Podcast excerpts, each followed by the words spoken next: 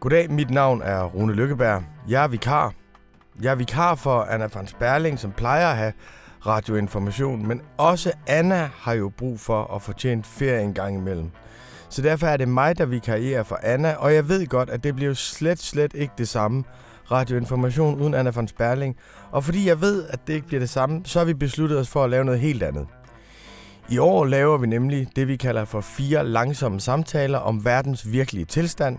Jeg har i en af samtalerne talt om EU, i en anden har jeg talt om pandemien, og i dag skal det handle om den helt store verdensorden.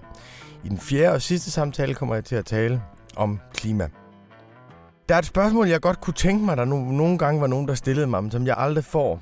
Og spørgsmålet det er, hvordan kan det være, at I klarer det så godt ind på information? Det synes jeg ville være passende, hvis der var nogen, der spurgte os. Vi er ikke særlig mange, og vi har oplevet en kolossal fremgang. Så jeg synes, det ville være passende, hvis der var nogen, der spurgte, hvordan kan det være, I klarer jer så godt på information? Men der er ikke nogen, der har stillet mig det spørgsmål, så derfor har jeg besluttet mig for, at nu stiller jeg det selv. Så Rune, hvorfor er det egentlig, I klarer det så godt på information? Og til det der vil jeg svare, det er fordi, vi har nogle rigtig gode venner. Vi har nogle venner, der hjælper os, og som oplyser os, som udfordrer os og rykker i os. Vi har nogle rigtig gode læsere, som lytter til avisen, men som også råber avisen, når det bliver for vanvittigt. Og vi har en masse vidunderlige folk omkring avisen, som skriver i avisen, tager billeder til avisen, laver lyd til avisen, bidrager til avisen. Så grunden til, at vi kan klare os på information, det er, fordi der er så mange, som gerne vil hjælpe os, og som finder mening med det. Og en af dem, som hjælper mig rigtig meget, det er Bo Lidegaard. Han er faktisk en slags uofficiel udenrigspolitisk rådgiver for mig, og når der sker et eller andet uforudset i verden, så skriver jeg en sms til Bo, hvis det er overskueligt. Hvis det er uoverskueligt, så skriver jeg en sms til Bo, om jeg ikke nok må ringe til ham. Og hvis det er helt uoverskueligt, så verdensordenen den kommer på den anden ende, så indkalder jeg til et møde, og så spiser vi en frokost sammen på det samme sted, hvor vi altid spiser frokost. Og så vender vi hele verdenssituationen, og så føler jeg faktisk, der er styr på det bagefter. Og fordi det er en del af mit arbejde, og fordi det er en del af at lave information og have de store samtaler med Bo, så vil jeg også rigtig gerne dele det med jer. Og dem, der har fulgt med i vores langsomme samtaler om verdens virkelige tilstand, Radioinformation Special, gennem de sidste fire år, de ved godt, det er en tradition, at når vi kommer til sommer, så tager jeg ud og besøger Bo i hans sommerhus, og så tager vi en samtale om verdens virkelige tilstand. Jeg vil godt skynde mig at indskyde, at det godt kan lyde som om, at der er en tredje partner med i samtalen. Men det vil jeg sige, der er ikke en tredje partner med i samtalen. Det er bare sådan, at Bo Lidegaard, han har ikke alene en, han har faktisk to hunde, og en af hundene deltager lidt og løber rundt om benene på ham. Jeg synes, det er livsbekræftet, men det kan også være en lille smule forstyrrende. Og så er det jo et ritual for Bo og jeg, at når vi har vores store sommersamtale, så gør vi det altid udenfor i blæsten. Vi synes, det passer godt til, at vi lever i turbulente tider, men jeg vil godt på forhånd undskylde, det betyder også, at der er en del støj i mikrofonerne. Man kan så at sige høre de turbulente tider som blæst i mikrofonerne under vores samtale. Det kan man vælge at synes er irriterende, man kan også bare vælge at sige det selv. Det er sådan, det lyder, når man taler sammen i turbulente tider.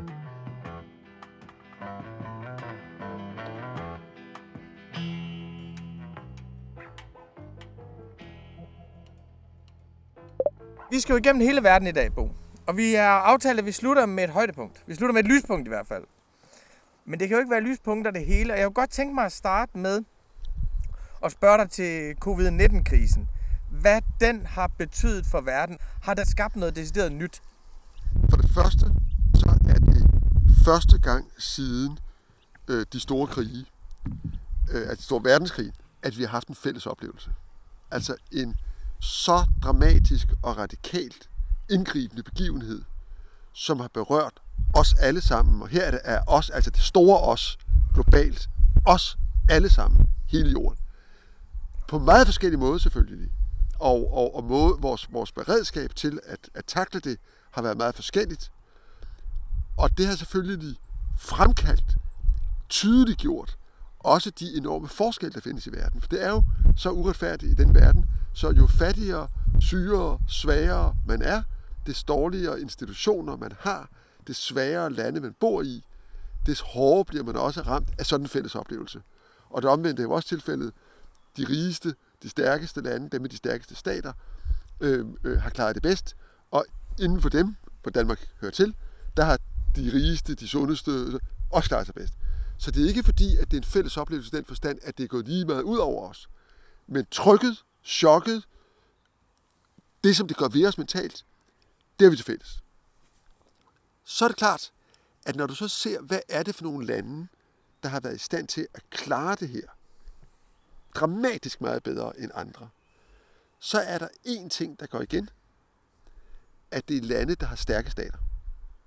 Altså hvor staten har været i stand til at sætte ind og gøre, ikke nødvendigvis det, der var rigtigt, det er der jo ingen lande, der har gjort, fordi vi skulle alle sammen lære det, men i hvert fald gøre noget, der hang sammen og var så nogenlunde rigtigt. Og det her har i sig selv ikke noget med demokrati at gøre, fordi det gælder altså også et land som Kina, og det gælder en del lande, som ikke er demokratier. Men det gælder også nogle af de stærkeste stater øh, i den demokratiske verden, og de ligger sjovt nok i Europa. De ligger faktisk på kontinentet. Og de har faktisk også klaret det selv. De lande, der blev ramt meget hårdt i starten, har jo faktisk været i stand til at, at komme ud af det her på en ret fornuftig måde. Så det at have en stærk stat har været en kæmpe fordel. Stærke institutioner. Og det er jo stærk stat i betydningen stærk som et regeringsapparat. Det er ikke sådan en stærk nationalstat egentlig. Det er vel mm. stærk i den forstand, du har et stærkt apparat, som har legitimitet og effektivitet. Ja, men det med legitimiteten er jo vigtigt i flere dimensioner, fordi i de lande, Kina er et rigtig godt eksempel, hvor, hvor, hvor, hvor, hvor du har et egentligt diktatur, der har du skulle tage meget dramatiske midler i brug, og herunder også trusler og meget dramatiske sanktioner mod borgere. Det er stadigvæk en stærk stat, den kan stadigvæk trykke det igennem. Det interessante er jo i Skandinavien og her, at der er det altså lykkedes, fordi vi tror på vores myndigheder, at klare os med langt mindre indgreb. Simpelthen fordi vi har tillid til både vores autoriteter og hinanden. Så jeg vil hævde, at når vi meget, meget vid udstrækning gjorde det rigtige gåseøjne i Danmark, så var det ikke fordi, at Mette Frederiksen sagde det. Det var fordi, at det lykkedes hende og de autoriteter, der omgav hende, at overbevise os om, hver især, dig og mig og alle andre, at det var nødvendigt. Ikke nødvendigvis rigtigt, men det var nødvendigt og rigtigt at gøre i situationen, og så gjorde vi det. Og holdt vi også lidt øje med, at naboen og familiemedlemmerne gjorde det. Så det var i virkeligheden en, et tillidssamfund, der viste, at vi havde tillid til dem, og vi tog selv stilling som kritiske borgere, og det vi var overbevist om, det er nødvendigt, så opretholdt vi selv den disciplin, som andre lande skulle bruge utrolig mange kræfter på, at så at sige, tvinge borgerne til ved kontrol at overholde. Så på den måde synes jeg, det var en kæmpe gave til sådan nogle samfund, som vi selv er, og som de fleste europæiske samfund er i varierende grad. Der er jo nogen, når man ser på den her krise, som vil sige, at en ting, der kommer ud af den, det er, at det er en eller anden form for ideologisk momentum til noget, der er mere socialdemokratisk, og et ideologisk nederlag til noget, der er mere neoliberalistisk. Øh, du ser jo i nogle lande, at staterne er længere inde i økonomierne, end vi har været vant til. Der bliver lavet meget store hjælpepakker. Du ser øh, regeringer, der kommer til at sidde i bestyrelse for luftfartsselskaber. Det vil jeg jo gerne have, at det er på den måde, men mit problem, mit problem er, det sagde vi bare også rigtig mange gange efter finanskrisen, og der skete ikke en skid. Altså, skete du modsatte? Ja, ja, præcis. Ser du også det her som noget, der kan udløse en slags ideologisk nyorientering? Jeg tror, at det er rigtigt, at staternes rolle er under forandring. Men jeg tror, og det, det tror jeg jo er et generelt træk, en del af svaret på det, det overordnede spørgsmål, hvad skete der, eller hvad, hvad, hvad der er ved at ske, at en så omfattende global krise er også med til at forstærke nogle tendenser, der allerede lå der. Så rigtig meget af det, vi ser komme ud af covid-krisen, det er jo i virkeligheden noget, vi godt kunne se før, men som er blevet accelereret, som står langt stærkere. Og en af de ting er, altså en, en, altså en, for det første erkendelsen af, at globaliseringen er fragmenterende. Altså, ja. at vi kan ikke stole på hinanden på den måde, vi mente, vi kunne. Og, og det er klart, at, at det har vist sig meget, meget tydeligt af covid, øh, omkring de her vaccineprogrammer og medicinprogrammer, at de tre store regioner, USA, Europa og Kina, at vi står helt forskellige steder, også i opfattelsen af, er en vaccine et fælles gode, eller er det noget, der tilhører øh, øh, dem, der har udviklet det, øh, og, og, og hvordan kan, altså, kan, man, kan man bruge det som strategisk våben mod hinanden.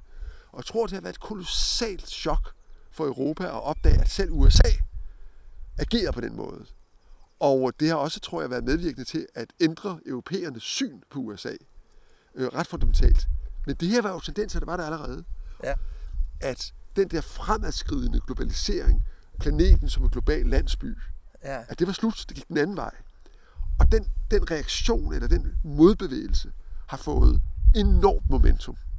Og det betyder, at vi i dag sidder med regeringer i Europa, i hele verden, men også i USA og Kina, som jo er dybt optaget af, hvordan kan vi gøre os mindre afhængige af de andre? Hvordan kan vi gøre os mindre sårbare for leverancer fra de andre? Hvordan kan vi, hvordan kan vi indrette vores økonomier og vores industrier, så vi har en større kontrol, eller selv har styr på en større del af alle de delkomponenter og værdikæder, som vi jo i de, har brugt de sidste 50 år til at få alle andre til at lave ja. og skubbe ud i verden. Det er vi nu i gang med at trække hjem. Og, og så er der en ting til, som jeg, som, jeg, som, jeg, som jeg ikke helt er færdig med at tænke over, men som jeg synes er meget slående. Covid-krisen har også gjort det meget klare for os, at borgerne legitimt identificerer sig meget stærkt med nationalstaten. Og vi har tidligere snakket om det mange gange omkring migration og flygtningen. Og, og det, men, men hvis du sådan tænker på, på nationalstaten som idé og begreb, så har man jo altid sagt, hvad er det aller, aller mest fundamentale for en stat? Det er to ting. Den kan opkræve skatter, og den kan forsvare sine borgere. Det er ligesom, ja. alt andet flyder de to ting. Hvis man kan det, så er man en stat. Hvis man ikke kan det, så er man ikke nogen stat. Det er også derfor, EU ikke er nogen stat på Men det, det var tiden med. Nå, det vi har lært her, det er jo, det borgerne forventede i Danmark og i alle andre lande, det var, at deres stat var i stand til at mobilisere en hær. Præcis. Ja. Det var en hvidkittet hær, ja. som kunne svare dem. Ja. Mobilisere et offentligt sundhedssystem, som kunne drage ud i felten mod den fjende, der nu var i gang med at invadere landet. Og det var helt ned altså i den, den altså mellem, det, det nationale mellemgulv. Og det var ikke nogen andre, det var hverken øh, FN eller EU, eller det var staten.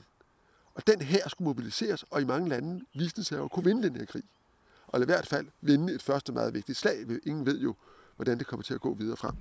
Og det betyder, jeg tror, at vi som sådan tænker over, hvordan, hvordan hænger det hele sammen, bliver nødt til at forstå, at staten er altså ikke bare der, hvor forsvaret for os bor. Det er også der, demokratiet bor. Det er der, autoriteterne, myndighederne bor. Og derfor er vi som borgere meget, meget utilbøjelige til at opløse, øh, at udvande den statsmagt. Noget andet er så, hvor tæt de kan samarbejde, hvordan de kan samarbejde, hvor dybt man kan gå ind i det. Og der er nogle andre læringer. Men jeg tror, det er en læring, vi er nødt til at forstå, og det hænger sammen med flygtningekrisen, Det hænger sammen med den diskussion, vi har haft der. Men vi har ikke været gode nok til at forstå, at borgernes, så at sige, både stolthed over, men også omsorg for statsmagten, den har altså rigtig gode grunde. Men noget, som er interessant her, det er derfor, jeg gerne vil skille staten lidt fra nationalstaten. Fordi at det, jeg er enig med dig i, at staten har vist sig at være et fantastisk mobiliseringsfællesskab. Altså, du kunne ikke forestille dig, at Ursula von der Leyen havde stillet sig op og sagt, nu skal vi til at vaske hænder, og så havde folk i Europa gjort det. det, det altså, det, den legitimitet og den mobiliseringskraft har hun ganske enkelt ikke. Men noget, som jeg så synes er interessant, det er, at jeg har jo ikke oplevet en sådan stigende racisme, stigende fremmedhed, større skepsis over for de fremmede. Vi har ikke oplevet, at de partier, der vil, der vil holde fremmede ude og sådan noget, at de har fået særligt vind i sejlen. Så det er sjovt, det er en sejr for staten. Men hvis du og jeg havde hørt om den her krise for et år siden, og vi havde hørt, at man lukkede grænser ned, man indførte eksportforbud i EU, man begrænsede fri bevægelighed, så ville vi have troet, jeg ville i hvert fald have troet, at det ville have gjort højre nationalisterne stærke. Men det har det efter alt, hvad jeg kan vurdere, ikke gjort. I hvert fald, i, ja, hvordan, hvad tænker du om det? Ja, jamen, er det ikke også en, Øh, den modstilling, eller den, den forestilling om, at den stærke nationalstat vender sig mod resten af verden, altså vender sig i, altså i, imod den som ideologi, øh, og, og det, at den er sådan automatisk højre national og halvracistisk, eller i hvert fald fremmedfjendsk og fremmedmistænksom, er det ikke også en antagelse, som i virkeligheden bare, eller bare bare, men bygger på en erfaring om, øh, eller en erfaring fra de senere årtier, hvor, hvor de højre nationale fremmedfjendske partier i Europa, som har haft indvandring som deres helt afgørende og i nogen grad anti-islam som deres afgørende fællesnævner, at vi har forbundet dem så stærkt med, med, med nationalismen, fordi de indså, før vi gjorde, hvor stærkt et mobiliseringspotentiale Ja, ja, ja, det havde, og derfor brugte og misbrugte de nationale symboler og den nationale retorik i deres ideologiske øh, kamp mod islam og mod øh, fremmede generelt, og anderledes mennesker i det hele taget. For jeg tror, at vi bliver nødt til at, øh, at, øh, at lære at eller forstå, eller at generobre nationalstaten som et fuldstændig legitimt forankringspunkt for demokratiet, for det liberale demokrati. Det er ikke fremmedfjendske demokrati, øh, som netop har den mobiliseringsevne, som du beskriver. Og så, og så tage kampen mod det højre nationale og det fremmedfjendske, der hvor det hører hjemme, nemlig på den ideologiske bane. Øh, og, og, og der er det jo faktisk forunderligt, som du siger, at øh, dem, der har lidt allermest under denne her øh, krise, det har jo været de højnationale partier. Øhm, men skyldes det ikke også, Bo, noget, skyldes det ikke også, at hvis du ser, de højre nationale lever jo meget en modstilling mellem globalisterne og nationalisterne. Skyldes det ikke også, at Merkel har jo ikke været europæer? Altså i starten, i starten af krisen er Merkel leder af Tyskland. Og Ursula von der Leyen siger, en søndag aften, der bliver ikke noget med at lukke grænser og sådan noget. Dagen efter lukker Merkel grænsen. Macron har jo heller ikke været super europæer. Han indførte eksportforbud, at, at man kan sige det er positivt, at globalisterne, de handlede nationalt, da deres befolkninger havde brug for det. Man kan også sige, at de svigtede de internationale institutioner, der brændte på. Ja, eller man kan sige, at, og igen er det jo næsten sådan helt klassisk øh, i, hvad, hvad stater er for nogen, at lige når chokket kommer, der vendes al opmærksomhed ind af, hvordan kan vi redde os selv. Ja. Vores hus brænder, hvordan kan vi slukke det? Og, og det, det, der er ikke meget øh, solidaritet ud af det. Der, der er solidariteten indadtil. Hvordan kan vi slukke det for alle de borgere, der bor i det her land?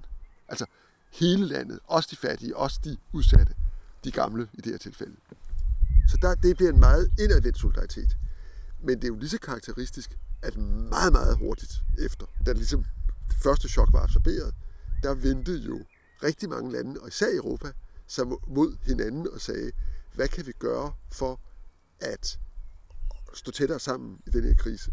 Fordi erkendelsen var jo i alle lande, at kun ved at stå sammen, kan vi komme ud af den igen. Altså, der er ikke noget nationalt svar på post, øh, altså efter øh, covid. Der er ikke nogen mulighed for, at Danmark ved at isolere sig, kan komme ud af det her, eller for den sags skyld noget andet land.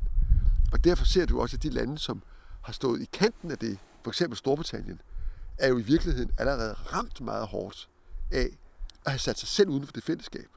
Øh, både fordi, at det har været sværere for dem at mobilisere deres egne borgere på grund af den splittelse, det har efterladt, men også fordi, at de jo, fordi de nu ligesom ideologisk har sagt, vi vil ikke gøre ligesom resten af Europa, så kommer de til at gøre nogle ting, som rammer dem meget hårdt.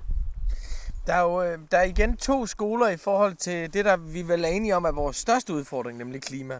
At i det store billede, der ser jeg i hvert fald covid som en overskuelig ulykke. Altså det er en katastrofe, vi faktisk kan håndtere. Øh, det, det er frygteligt, at det har sociale effekter, udstiller nogle ting, men det er overskueligt. Og der er så to læsninger af, hvad covid vil gøre ved klima. Den ene er, nu har vi faktisk bevist et meget stort beredskab i fællesskab til at ofre nogle ting. Til at lave nogle ting om. Og måske vigtigt nu, vi har set de andre også være med på den. Altså, at det faktisk er solidarisk. Her begynder vi at forandre os. Her viser vi, at vi kan bryde fri og vil til at give afkald på nogle ting, kan lave om. Skide godt for grøn omstilling. Den anden læsning er, nu er alt fokus røget til covid. At nu øh, har vi ikke tid til de der meget ambitiøse mål. Nu skal vi genoprette økonomierne. Øh, og Mette Frederiksen har også sagt, at nu er det svært at være så ambitiøs med, med klima. Øh, men, men, men hvordan analyserer du spillet mellem, mellem, mellem de to? Som du siger, der er, der er en, en, en, altså begge ting er, er i spil.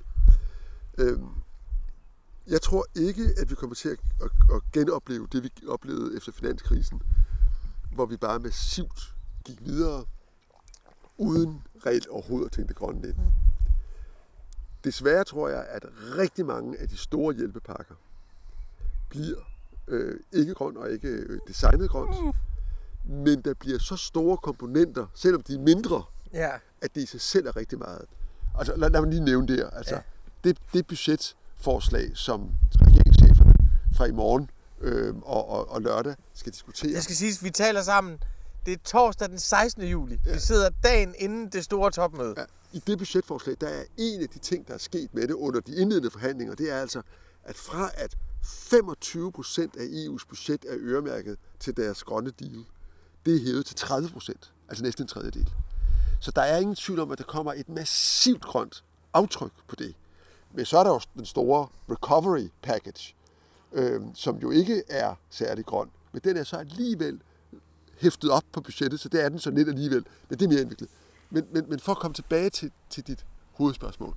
Jeg tror, at svaret på, om det bliver det ene eller det andet, ligger i virkeligheden gemt et andet sted, som er ikke spor lettere. Fordi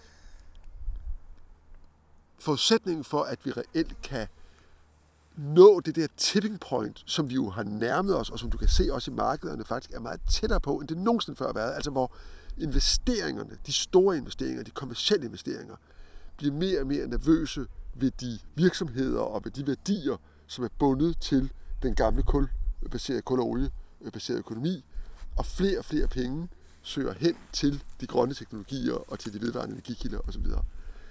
Øhm, den proces er så langt nu, så den er virkelig signifikant.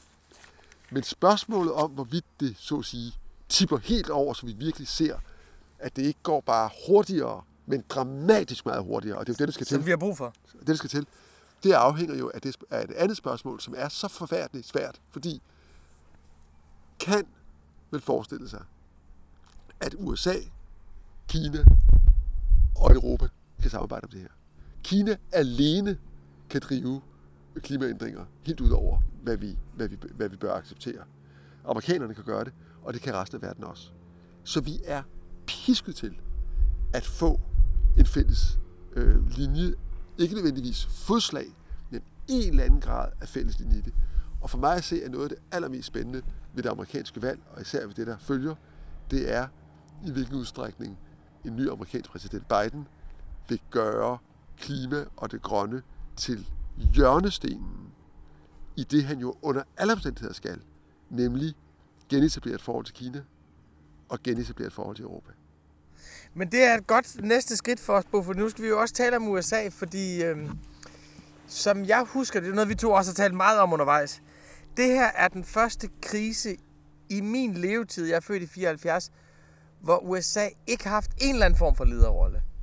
Selv under øh, 9-11, som de reagerede helt åndssvagt på, så så man hen mod amerikanerne efterfølgende. Det her er den første krise, jeg kan huske, hvor USA, der er ingen, der kigger på USA efter løsninger. Alle kigger på USA som redselsscenariet. Er det her den definitive detronisering af USA som verdens supermagt? Jeg vil sige, lige nu har USA jo detroniseret sig selv. Men der er jo to ting, eller der er mange ting, men der er to ting, man virkelig øh, skal huske midt i det kaos, og den, kan man sige, værdimæssige opløsning, der finder sted i USA i øjeblikket. Det ene er, at USA er altså stadigvæk verdens stærkeste land.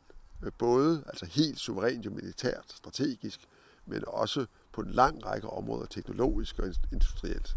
Så det er altså ikke, en, det er ikke sådan, at USA's power er væk. Tværtimod. Og vi er alle sammen dybt afhængige af den. Og den anden ting, vi skal huske, er, at der er jo rent faktisk en overvejende sandsynlighed for, at der faktisk kommer en præsident øh, om et halvt års tid, som har en helt anden indstilling til stort set alle de spørgsmål, som vi diskuterer. Og det er ikke fordi, jeg tror, en præsident Biden vil komme ind som sådan en, en, en, en, en vidunderløsning øh, på alting, og så er alt godt øh, fra den 24. januar næste år. For det er det helt sikkert ikke. Igen er det jo sådan, at Trump langt hen ad vejen jo er symptom på nogle spændinger og nogle udviklinger, snarere end han er årsagen til dem. Men det er klart, det at det hælder benzin på bålet, gør det altså ikke lettere at slukke det. Og, og han er jo aktivt med til at forværre stort set alle de problemer, USA står overfor. Men lad mig bare lige opremse et par ting, hvis vi nu tillader os her at være optimister sådan en, en, dejlig sommerdag. Her, I godt selskab. Så kan man, kan man sige, at hvis vi nu forestiller os, at det faktisk bliver Biden, så tror jeg, at han vil være omgivet af en række mennesker, som er så tæt på, det er mange af Obamas gamle folk. Mm. Det er mange af dem, der var sådan lige junior øh, under Obama, og som også har lært rigtig meget af, hvad der gik galt under Obama. Det er jo dem, der sidder nu omkring øh, Biden og, og designer de politikker. De taler rigtig meget øh, om, om Kina i USA, og der er jo nærmest ingen grænse for, hvor hårdt de gerne vil være ved Kina, og hvor konfrontatoriske de gerne vil være. Men for den amerikanske befolkning, er det langt mere dramatisk, at covid-krisen i Sydamerika fører til øh, en opløsning af allerede, eller en yderligere svækkelse af allerede meget svage stater. For første gang i flere årtier, der oplever USA nu et voldsomt stigende immigrationspres af meksikanere. Altså vi har tidligere jo kendt til, og det har været af sydamerikanere og mellemamerikanere. Men Mexico er nu så hårdt ramt. Øh, arbejdsløsheden så stor. Den sociale forringelse øh, så voldsom, den sociale krise så voldsom. Så altså også tusindvis og alle tusindvis af mexikanere, selv nu midt her i sommervarmen, søger at krydse grænsen til USA. Og det betyder, at det migrationsproblem, som i forvejen jo er meget betændt og meget øh, øh politiseret i USA, vokser dramatisk. Og, og man må nok forudse, fordi de, de har en landgrænse direkte til ja. et kontinent, som i den grad er gået på hælene, at, at det bliver et kæmpe problem for dem at takle det humanitært, politisk, praktisk, sikkerhedsmæssigt. Og det er bare sådan en ting, også et resultat af covid-krisen, hvor, hvor det kan, sådan noget kan jo opsuge, det ved vi også fra Europa, enorme mængder energi, ja, og være, være også fuldstændig dagsordenssættende. Så det er bare for at nævne et ud af, ja, ja. af rigtig mange eksempler på, at det at få styr på, det bliver utrolig svært for også en Biden-administration.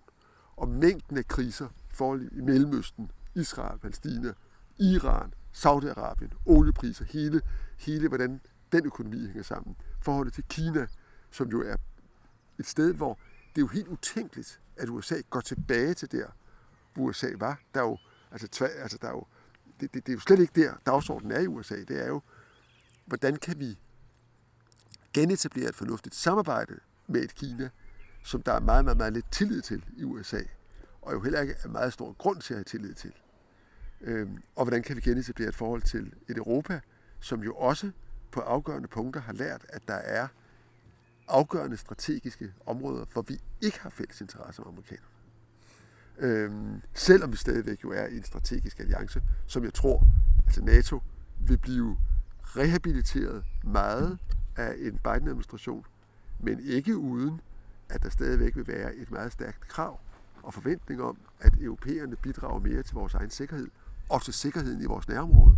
Og det betyder altså igen, at trykket ind mod, at Europa må for eksempel have et fælles forsvarsdimension, og at man ikke kan være freeriders i Europa, øh, at det vil vokse. Det vil jo også gøre det sværere at være et land som Danmark, som jo i høj grad har nyt godt af at være freerider, også på det her felt.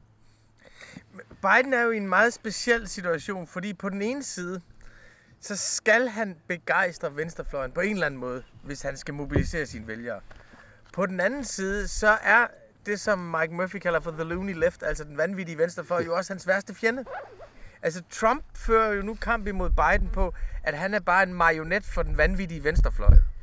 Og på den ene side, så skal Biden sørge for ikke at være det. På alt, hvad der handler om immigration, på alt, hvad der handler om at tage pengene fra politiet, og alle de der symbolisk meget vigtige ting.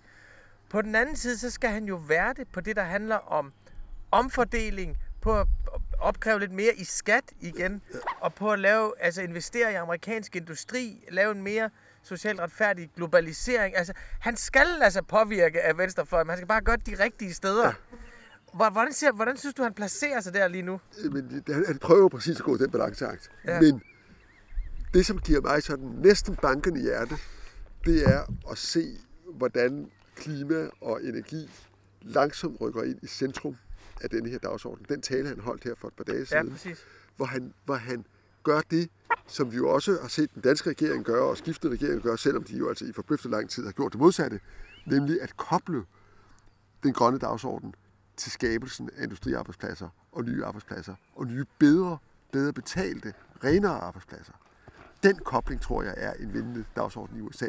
Også fordi Trump jo ikke bare er været klimaskeptiker, og, og altså, han er jo ligesom gået all in på en helt, helt afsindig forsøg på ligesom at skrue tiden tilbage til, til altså lige før han synes, at, at olie og gas er for, er for grønne brændsler. Og, det, og der, der er jo virkelig grundlag for at tabe ind også i Middle America og sige, vi kan gøre det her ikke som et angreb på jer, men som en, en, en del af en industristrategi, en del af at få USA i gang igen, en del af, af at skabe nye arbejdspladser. Og der tror jeg, det tror jeg ligger utroligt godt til, også for sådan en gammel øh, socialdemokrat, har jeg sagt, som, øh, som Joe Biden. Øh, altså det der med at koble en egentlig lidt gammeldags industripolitik-dagsorden med den grønne dagsorden. Og der tror jeg, at han kan se, at der ligger et kolossalt vælgermobiliseringspotentiale, ikke mindst hos de unge, som han skal have mobiliseret øh, for at, øh, at vinde valget. Så jeg tror, vi vil se øh, Biden gå ned ad den vej. Jeg er helt sikker på, at de mål, han sætter, og de standarder, han sætter, selvom man jo nu begynder at snakke om net zero i 50 år. Ja, det gør han. Øh, og det er jo i sig selv altså sød musik i, i, i, i det. Selvom det ikke vil blive lige så ambitiøst og konkret, som vi gerne vil have det herhjemme, så er det klart, det at der pludselig er en amerikansk administration, der siger de her ting, skubber jo til den der, det der skift i markedet, som jeg talte om før. Ja. Så, så, så man begynder at tænke, okay, nu er olieindustrien i knæ nu. Hvornår er det nu, den skal nå at komme helt op til, at det er en god idé at investere i den nu?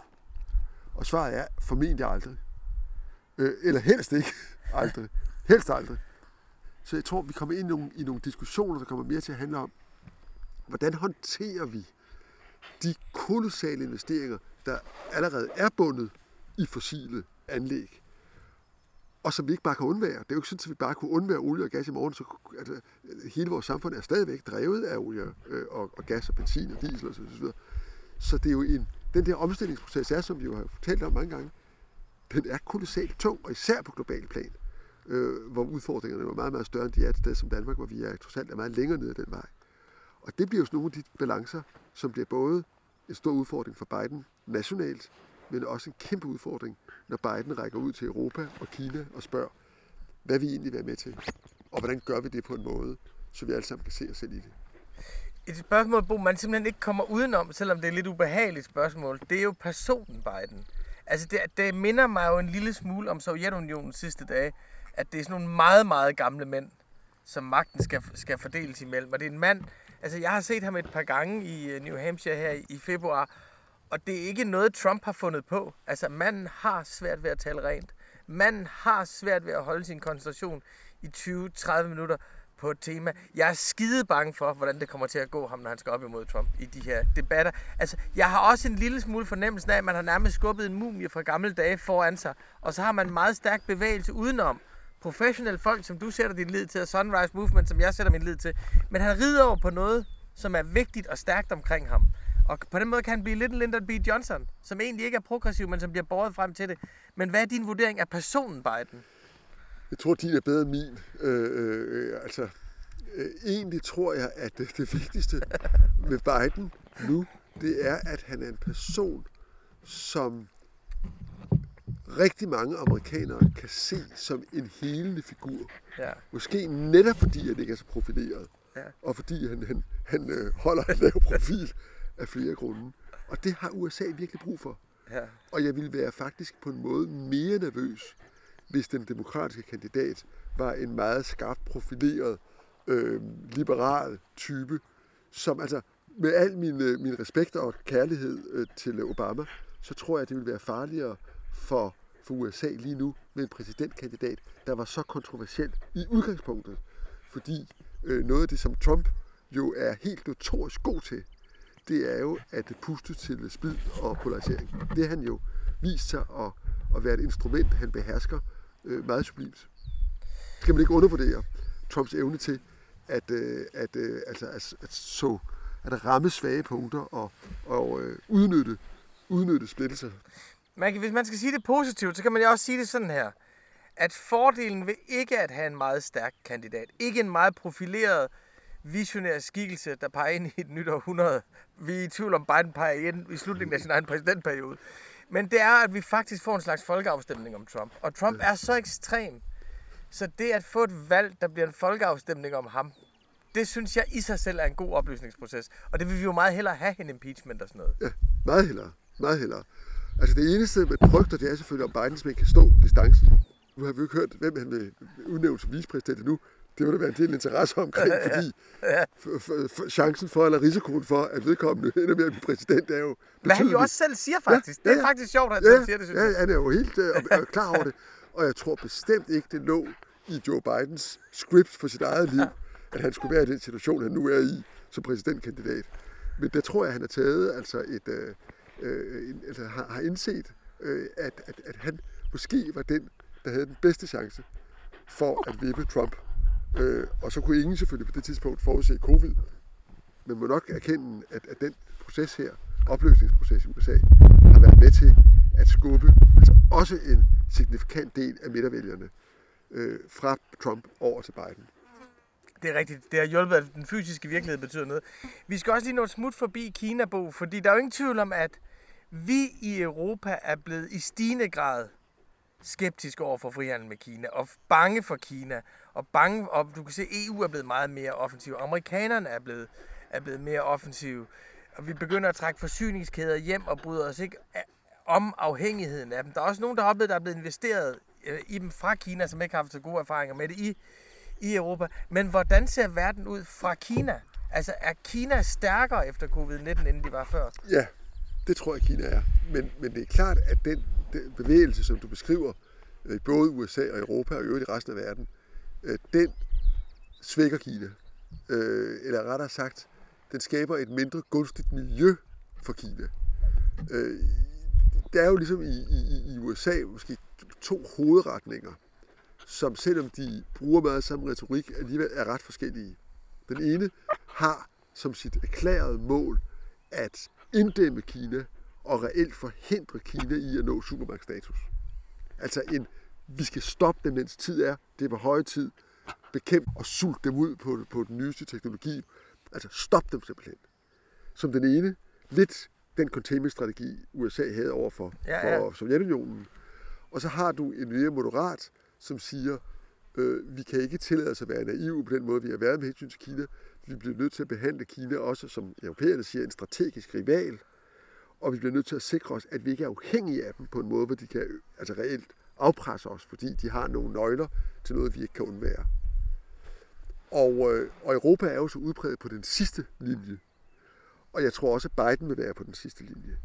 Men det er altså ikke det samme som status quo. Det er en verden, hvor øh, Europa og USA, og formentlig jo i en eller anden form for større harmoni eller, eller alliance med hinanden strategisk, siger til Kina, vi vil meget gerne blive ved med at samarbejde med, at det er helt naturligt, I vokser yderligere, det er naturligt, I vil indtage den plads i verden, I vil, men I kommer altså til at spille efter de samme spilleregler som vi os andre, og vi vil holde øje med det. Den slags ting tror jeg, vi kommer til at se. Og der tror jeg, at kineserne vil være på den ene side øh, svære at danse med, og på den anden side øh, ikke umulige. Så, så jeg ser den dagsorden øh, udfolde sig fra, fra, fra næste år med en Biden, og jeg tror, at det igen bliver et af de centrale punkter i Bidens øh, øh, han vender sig til Europa og siger, skal ikke være gode venner igen? øh, øh, så, vil det, så vil det ikke være, skal vi ikke gå tilbage til tiden øh, øh, før Trump, det vil være, skal vi ikke for eksempel engagere Kina øh, på en langt mere forpligtende måde, når det gælder udfæstning af kul og satsning på, øh, på grøn energi. Og det er jo sådan nogle ting, der også kan være, igen være med til at skubbe markedet og investeringerne dramatisk i retning af, at det pludselig bliver meget, meget dyrere at finansiere industrier, der ikke har tilpasset sig øh, Paris-målsætningerne. Hvis vi så vender os mod Europa, som jo er vores lyspunkt, ja. så synes jeg, det var jo sjovt, lige da covid startede, og øh, der blev indført eksportforbud, øh, grænsekontrol, og men mest af alt det med, at nationerne reagerede hver for sig. Der var det virkelig sådan, der kan jeg huske, at vi diskuterede meget, om man skulle, altså, hvor stor en krise EU var i. Og at Margrethe Vestager fortalte faktisk i det interview, jeg lavede med hende, at de, de virkelig synes, det var radikalt. Altså de virkelig, og de har gået dernede i nogle måneder faktisk, hvor de kun var 60 mennesker i, øh, i hele bygningen dernede. Og de oplevede faktisk, at det var en rigtig eksistentiel krise for EU, og brugte den krise til et radikalt selvopgør. Øh, og det synes jeg var sjovt, at det ikke bare var sådan noget, vi andre sad og spekulerede over på afstand, men de faktisk oplevede det inde i kroppen på kommissionen. For sådan en har kommissionen jo naturligvis også. Hvor står EU i dag? Jamen, jeg synes, lige, helt i forlængelse af den, den beskrivelse, så har, har EU været i stand til på altså næsten øh, forbløffende kort tid, jo at tage nogle skridt, gøre nogle ting, sætte sig selv nogle mål, som jeg tror meget få for bare få måneder siden ville have troet var mulige. Og det er klart, at i centrum af den øh, proces står jo Tyskland. Øh, øh, står kansler Merkel, som jo er vågnet op fra, er det sagt, fra dvalen, øh, og, øh, og jo fremstår... Det var en af de ting, ingen havde forudset. Ja, altså jeg tror, hun var ligesom... Der var en, folk var begyndt at skrive nekrologerne. Så, så, så, øh, så, så der viste det sig altså, at, øh, at der var en runde til. Og at hun jo på altså en, en måde, som, som er svær at, at fatte, har været i stand til også at svinge sit eget politiske bagland. Og det, som jo altså, udgangspunktet for Merkel, er jo i virkeligheden meget, meget enkelt. Og det er også utroligt vigtigt for os andre hele tiden at huske, at når hun kan gøre det, hun gør, og gør det, så er det fordi, at for hende er der ikke noget, der hedder Tysklands interesser og EU's interesser. Og sådan, altså herhjemme har det jo været helt patetisk at høre, hvorfor skal vi give penge til resten af Europa? Hvorfor skal vi hjælpe dem, når vi lever af at handle med de mennesker? Altså, det er ligesom at sige, altså det, det er ligesom altså, den lokale købmand, som siger, øh, øh, hvorfor, skal, hvorfor skal mine kunder have det godt? Og hvorfor skal jeg give dem kredit? Det er jo sådan set hans eksistensgrundlag, ikke?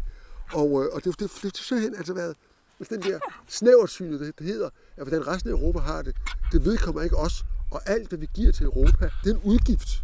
Nej, det er jo en investering i det Europa, som vi lever af. Så, så, så, så, så der, og, og den, den fidus, som man så må sige, det, det har Tyskland jo i den grad ind under huden, og mærkeligt ind under huden. Så det Merkel indså, godt hjulpet, tror jeg også, af dommen fra Karlsruhe, den tyske ja, forfatningsdomstol ja. fra Karlsruhe, det var... Som sagde, at den europæiske centralbank kan ikke bare føre Europas finanspolitik. Hvis de vil gøre, hvis de vil føre ekspansiv finanspolitik, så må de gøre det gennem fordøren, så må de folkevalgte gøre det, så kan man ikke sætte teknokraterne i centralbanken til det. Bare kort fortalt. Lige præcis. Det sammen med covid-krisen gjorde så, at Merkel pludselig vendte 180 grader i forhold til Tysklands traditionelle synspunkter, og ikke alene støttede den kommission, som jo selv i høj grad havde været med til at skabe, sammen med Macron, øh, og som satte klima og industriel uafhængighed øverst på dagsordenen. Ikke alene støttede den politiske dagsorden og sagde, det er helt afgørende, at vi i vores svar på krisen bygger på de politiske prioriteter, det grønne og den strategiske uafhængighed. Det er helt afgørende, at vi fastholder det fokus, men så samtidig sagde, men, men, men, men vi bliver så nødt til at indse, at vi kan ikke, vi kan ikke forlange af de sydeuropæiske lande, som er de mest forgældede, at de skal låne sig til, til skyhøje renter, øh, de hjælpepakker, som skal bringe dem ud af en krise og undgå et reelt økonomisk sammenbrud i Sydeuropa. Og det hun så indså var, det er i Tysklands vitale interesse, at Europa bliver i stand til at svare på den her krise. Og det er jo så baggrunden for, at hun med Macron gik ud og sagde, at vi skal have de her 500 milliarder euro i en hjælpepakke. Det skal være øh, øh, støtte, øh, ikke lån. Og det er jo det, der så ligger til grund for, at de skal mødes nu for at diskutere 750 milliarder, som jo er lagt oven i syvårsbudgettet, og hvor det hele er tænkt strategisk, grønt, industriel uafhængighed og genopbygning. Og jeg vil sige, når der ikke har været nogen nævneværdig modstand i Tyskland mod det her, som jo reelt er det, de hele tiden har sagt, de ikke vil have, nemlig fælles og som det altså Merkel ikke, selv sagde for et halvt år siden, bestemt, for et halvt år siden, bestemt, sagde, var helt utænkeligt. Men, men man skal lige huske, det er ikke det, mange og hjemme går rundt og siger stadigvæk. Der er ikke tale om, at EU tager ansvar for Italiens gæld. Nej. Ingen del af den. Der er tale om, at kommissionen låner penge, hvoraf en del af det bliver givet videre som gavebestand til blandt andet Italien. Så det er altså ikke Italiens gamle gæld, øh, der bliver noget ved. Men det gør der så indirekte. For de kan jo så optage den på bedre præmisser. Præcis. Så det betyder, at, de, at, at dem, der virkelig øh, kommer til at tage penge på det her, det er jo de store finansieringsselskaber, som tjener tykt nu på Italiens gæld. Fordi det bliver billigere i markedet at finansiere Italiens gæld for Italien, og lidt mindre profitter til de allerrigeste mennesker i verden.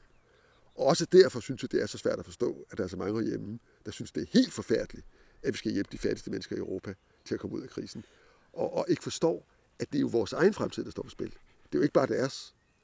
Øhm, men det har tyskerne altså forstået. Øh, og, øh, og det tror jeg i øvrigt også, den danske regering nu har forstået. Øh, og, og det, som, øh, som, øh, som, øh, som vi siger nu, øh, er jo faktisk, øh, selvom det gået lidt stille med, med forandringen. Bare vi får lidt rabat. Så, så, så præcis, og det, og det skal vi nok, det skal vi nok få. Øh, men, men, men Europa har jo vist igen igen, at i den sorteste stund, i den dybeste krise, der begynder man faktisk at øh, gøre nogle af de ting, som er nødvendige for at skabe stærkere fællesskab. Og jeg synes, det er velgørende, at debatten denne gang ikke handler om, jamen skal vi lave traktaterne om, og skal vi give mere magt til Europaparlamentet, og øh, skal vi have en mere federalt Europa? Sådan noget. Det tror jeg ikke, der er ret mange europæere, der er interesseret i, øh, eller indstillet på. Men det handler om, hvordan kan de europæiske, og nu er vi tilbage til nationalstater, nationalstater inden for rammerne af den europæiske union arbejde tættere sammen, for at forsvare det, der er Europa. Og hvis jeg skal sådan svinge mig lidt op til, øh, Gør til det, en, gør en, det. en højere kritik, så vil jeg sige, det der er jo på spil i verden nu, det er mellem et USA og et Kina, som jo helt tydeligvis først og fremmest tænker på sig selv, og som har to øh, økonomiske og politiske systemer, som er fundamentalt anderledes end det europæiske. Det spørgsmål, vi står overfor, og, som er, et- og, og hvor vi kender svaret, det er, er der overhovedet plads i Europa? Skal der være den særlige samfundsmodel, hvor vi opkræver betydelige skatter, hvor vi omfordeler betydelige midler, hvor vi bruger rigtig store dele af et skatteproveny til troværdige offentlige øh, øh, ydelser, øh, hvor der er gratis uddannelse, hvor, hvor der er gratis sundhedsvæsen. Skal der være sådan et sted i verden? Og det er til diskussion. Hvis du spørger Trump, og hvis du spørger kineserne, så er svaret nej, sådan et sted skal der ikke være i verden. Men jeg synes, der skal være sådan et sted i verden. Det tror jeg, de fleste danskere synes. Og det er den kamp, eksistenskamp, vil jeg kalde det, som Europa fører i øjeblikket. Og den føres på mange fronter. Den føres indad til, den føres udad til, den føres også om de sociale balancer internt. Den føres i forhold til tekstselskaberne. Øhm, kan, vi, kan vi beskatte de her selskaber ordentligt? Øh, Kan vi overbevise medlemslandene, inklusive Danmark, om, at det er meningsløst, at man ikke kan træffe beslutninger om at have et fælles grundlag for, hvordan vi beskatter øh, store internationale virksomheder, som, som øh, opererer i Europa. Altså, hvor længe kan Danmark og andre lande modsætte sig, at man simpelthen har en, et minimumbeskatning, som gør, at man ikke kan shoppe skat, så man betaler 0,005 procent i Irland. Og der må jeg bare sige, min egen sådan politiske, personlige tålmodighed med sådan den indgroede, gammelkonservative øh, modstand over for, at EU forsvarer sin, sin grundlæggende samfundsmodel. Den du finder i Enhedslisten og Dansk Folkeparti og helt ude på højrefløjen. Altså folk, der altså i den grad forsøger at forhindre EU i at forsvare velfærdsstaten. Jeg kan simpelthen ikke forstå den. Og jeg kan ikke forstå, hvordan man både kan gå ind for den danske velfærdsstat, og så ikke være fuldtonet tilhænger af EU på godt og rundt, fordi EU er jo naturligvis et sted, hvor der også er utrolig meget bøvl og, og, og, og, og, og, og pjat og spild, og, som der jo er i alle lande. Men den model, hvor det er nationalstaterne, forsamlet i det europæiske råd, i samarbejde med kommissionen, der ligesom har føretrøjen på, sætter de politiske prioriteter, og står forrest i den her kamp, som er en stor, global, strategisk kamp for den europæiske måde at være på, de europæiske samfundsmodel. Der synes jeg, det sidste halve år, midt i covid, midt i alt det, der skete, har været utrolig opløftende. Og jeg synes næsten, vi skal slutte der. Men inden vi slutter der, Bruce, vil jeg lige give dig et citat, som jeg tror, du vil elske. Det var nemlig, at jeg talte med Thomas Piketty om det samme. Og han sagde, at, jamen, at det er jo fint nok, at vi er kommet dertil nu, men vi kan jo ikke, hvis ikke vi har en fælles carbonskat. Vi kan ikke, hvis ikke vi har en fælles bund under selskabsskatten. Vi kan ikke, hvis vi har nogle fælles digitale skat. Vi kan ikke, før vi gør, gør det rigtig forsvare vores modeller. Og så sagde han, at han forstod ikke rigtigt Danmark. Fordi Danmark var jo sådan et land, der gik rigtig meget op i sådan noget med kvinders rettigheder ude i verden og menneskerettigheder og rigtig mange forskellige store humanistiske sager i verden.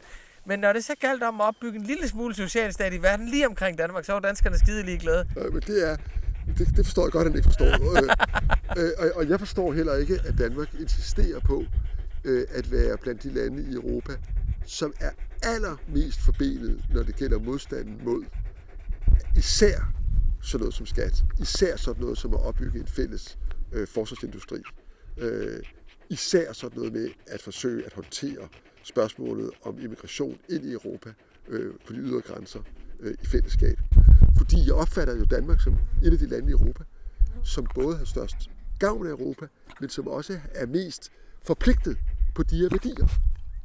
Øh, og, og de er jo, og det kan vi se måske tydeligere i dag, end vi kunne før, europæiske. Og de er under angreb. Og hvis man er under angreb, så har man altså ikke råd til, at nogen øh, ligger nede i skyttegraven og siger, at vi vil ikke være den modsatte vej. Og øh, ja, det, jeg tror også, det kommer til at ændre sig nu, fordi jeg tror, at det der nykonservative momentum, som var fra 80 til 2020, det er en lille smule koblet op med en, med en frygt for udkanten, med en frygt for det gule Danmark, med en frygt for de gule veste. Og der tror jeg, at den politiske, i forhold til det, vi talte om før med, at, at regeringslederne har ikke været superglobalister. De har faktisk taget ilden fra højre nationalisterne ved at være nationale. Altså jeg tror Lige faktisk, præcis. de har fået... Og det der med, at vi skal kæmpe for vores skattebase imod Netflix, imod Google, imod Apple, altså nogle nationale kampe, som de fører, ikke kan vindes i Danmark. At fortsættelsen af de kampe er i EU, det tror jeg på vil give os nogle fremskridt her den næste stykke tid. Det tror jeg også. Men må jeg ikke lige nå Jo. at sige en ting, som også lidt med referat til PGT. Det forudsætter det, du siger, men det forudsætter en ting til, øh, som jo også er lige midt i debatten herhjemme, og det er, når vi skal lave den her grønne omstilling, og når vi skal gøre det, lave den også i Europa, og forhandle den også med amerikanerne, der er det altså piske nødvendigt at tænke fordelingsdimensionen ind i den. Fordi der er jo ingen tvivl om, at CO2-skat i sig selv er ulighedsskabende. Og der er altså, der tror jeg, man skal lytte mere til nogle af de meget eftertænksomme økonomer, som har lært af den her diskussion, og lært af, det, af den reaktion i befolkningerne, som nogle af de her tiltag har fået, jævnført i gule liste, til at hver eneste gang, vi laver de her tiltag, i en transition, en omstilling, som under alle omstændigheder kommer til at berøre os alle sammen, så bliver man altså nødt til at tænke på, at der er nogen, der er bredere skuldre og bedre rustet til at bære det her omslag end andre. Og det, vi kan ikke komme igennem med den grønne omstilling, hvis det ikke også bliver en socialt retfærdig omstilling. Og det er jo virkelig informations eksistensberettigelse, du beskriver det. Det er jo vores program nærmest. Øh, Bo, øh, jeg vil gerne sige til sidst, der er noget, som jeg har tænkt over, som jeg er sikker på, at du ikke har tænkt over. Det er, Og det er- er, der, der er rigtig meget og, og, og det er det her, det er fjerde år, hvor vi laver sommersamtale på Radioinformation. Og det betyder faktisk, at eftersom vi kun arbejdede sammen på politikken i tre år, så har vi nu kendt hinanden i flere år, hvor vi ikke har arbejdet sammen, end hvor vi Ja, har arbejdet sandt. sammen. Ja. Er det ikke sjovt? jo, det er sjovt. Så vi har kendt hinanden i syv år, og de fire år har vi ikke arbejdet sammen, og de tre har vi arbejdet sammen. Men Så vi den- arbejder jo stadigvæk lidt sammen, Rune. det gør vi, det gør vi. Du er jo du er vores uden, udenrigspolitiske rådgiver, men det betyder bare, at vores samtale er ikke længere efterdønninger. Det er en fri samtale, vi har skabt imellem os. Og vi kan godt love, at vi også vil dele dem med informationslæsere næste år også, ikke? Det kan vi. Altid. Jamen, tusind tak, Bo. Tak fordi du kører det vej, det har. Jeg vil så gerne sige tak til Bo Lidegaard. Hvis man gerne vil høre mere om fremtiden og alt det Bo og jeg har talt om, men høre det et helt andet sted fra, så kan jeg anbefale min unge kollega, Sara Mering. Hun har lavet en sommerpodcast, som hedder Sara slutter fred med fremtiden, og som man kan finde på iTunes. Og der kan man høre, hvordan hun griber alle de store spørgsmål, Bo og jeg har talt om, an på et anderledes praktisk, men på sin vis også anderledes ambitiøst niveau. Og så vil jeg sige til dem, der synes, at Gud, hvor var det spændende at komme igennem verdenssituationen på den måde, som Bo og jeg gjorde, at Gud, var det dog befriende at få trukket de store linjer i en verden, der ellers var uoverskueligt. Og som ærger sig over, at nu samtalen forbi, der er ingen grund til at ærge sig. Fordi man kan jo bare tegne et abonnement på information. Jeg vil gerne advare, det kan godt gå hen og blive en vane, som kan være meget svær at slippe af med igen. Jeg vil også gerne advare mod, at hvis man ikke passer på, så kan man nemt blive sådan bedre vidende person til selskaber, som altid føler, man ved noget, de andre burde vide. Men det kan man jo selvfølgelig også vælge at se som styrke. I hvert fald så har du nu muligheden for at prøve information gratis i en måned. Ja, det er rigtigt. Gratis i en måned. Man skal bare gå ind på information.dk skråstreg prøv nu og skrive sig op. Så kan man få et gratis abonnement med information i en måned. Så lover vi at trække de store linjer i verden for jer. Der er kun en af de langsomme samtaler om verdens virkelige tilstand tilbage. Det er den næste, og den kommer til at handle om klima. Og jeg lover jer, at jeg taler med en person, som vil være en stor overraskelse for jer, og som det er et stort privilegium for mig at kunne præsentere. Tak for nu. Mit navn er Rune Lykkeberg. Jeg er vikar for Anna von Sperling, og jeg siger tak for, at du lyttede med på Radio Informations langsomme sommersamtaler.